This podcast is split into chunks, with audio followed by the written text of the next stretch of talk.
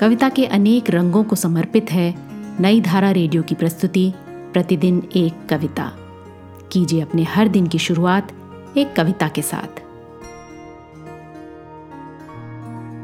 आज सुनिए सर्वेश्वर दयाल सक्सेना की कविता, देश कागज़ पर बना नक्शा नहीं होता। ये कविता सुना रही हैं मौल श्री कुलकर्णी।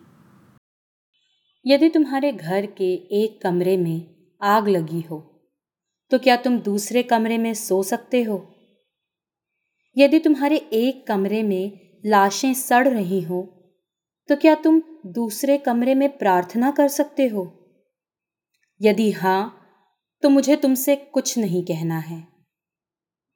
देश कागज़ पर बना नक्शा नहीं होता कि एक हिस्से के फट जाने पर बाकी हिस्से उसी तरह साबुत बने रहें। और नदियाँ, पर्वत, शहर, गाँव, वैसे ही अपनी अपनी जगह दिखें, अनमने रहें। यदि तुम ये नहीं मानते तो मुझे तुम्हारे साथ नहीं रहना है। इस दुनिया में आदमी की जान से बड़ा कुछ भी नहीं है। न ईश्वर, न ज्ञान, न चुनाव। कागज़ पर लिखी कोई भी इबारत फाड़ी जा सकती है और ज़मीन की सात परतों के भीतर गाढ़ी जा सकती है। जो विवेक खड़ा हो लाशों को टेक, वो अंधा है। जो शासन चल रहा हो बंदूक की नली से, हत्यारों का धंधा है।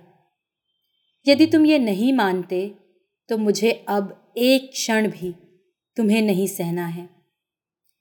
याद रखो, एक बच्चे की हत्या एक औरत की मौत एक आदमी का गोलियों से चिथड़ा तन। किसी शासन का ही नहीं संपूर्ण राष्ट्र का है पतन। ऐसा खून बहकर धरती में जज्ब नहीं होता। आकाश में फहराते झंडों को काला करता है। जिस धरती पर फौजी बूटों के निशान हो और उन पर लाशें गिर रही हों वो धरती यदि तुम्हारे खून में आग बनकर नहीं दौड़ती तो समझ लो, तुम बंजर हो गए हो। तुम्हें यहाँ सांस लेने तक का नहीं है अधिकार। तुम्हारे लिए नहीं रहा अब यह संसार। आखिरी बात, बिल्कुल साफ़।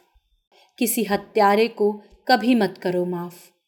चाहे हो वो तुम्हारा यार, धर्म का ठेकेदार, चाहे लोकतंत्र का स्वनाम धन्य पहरेदार।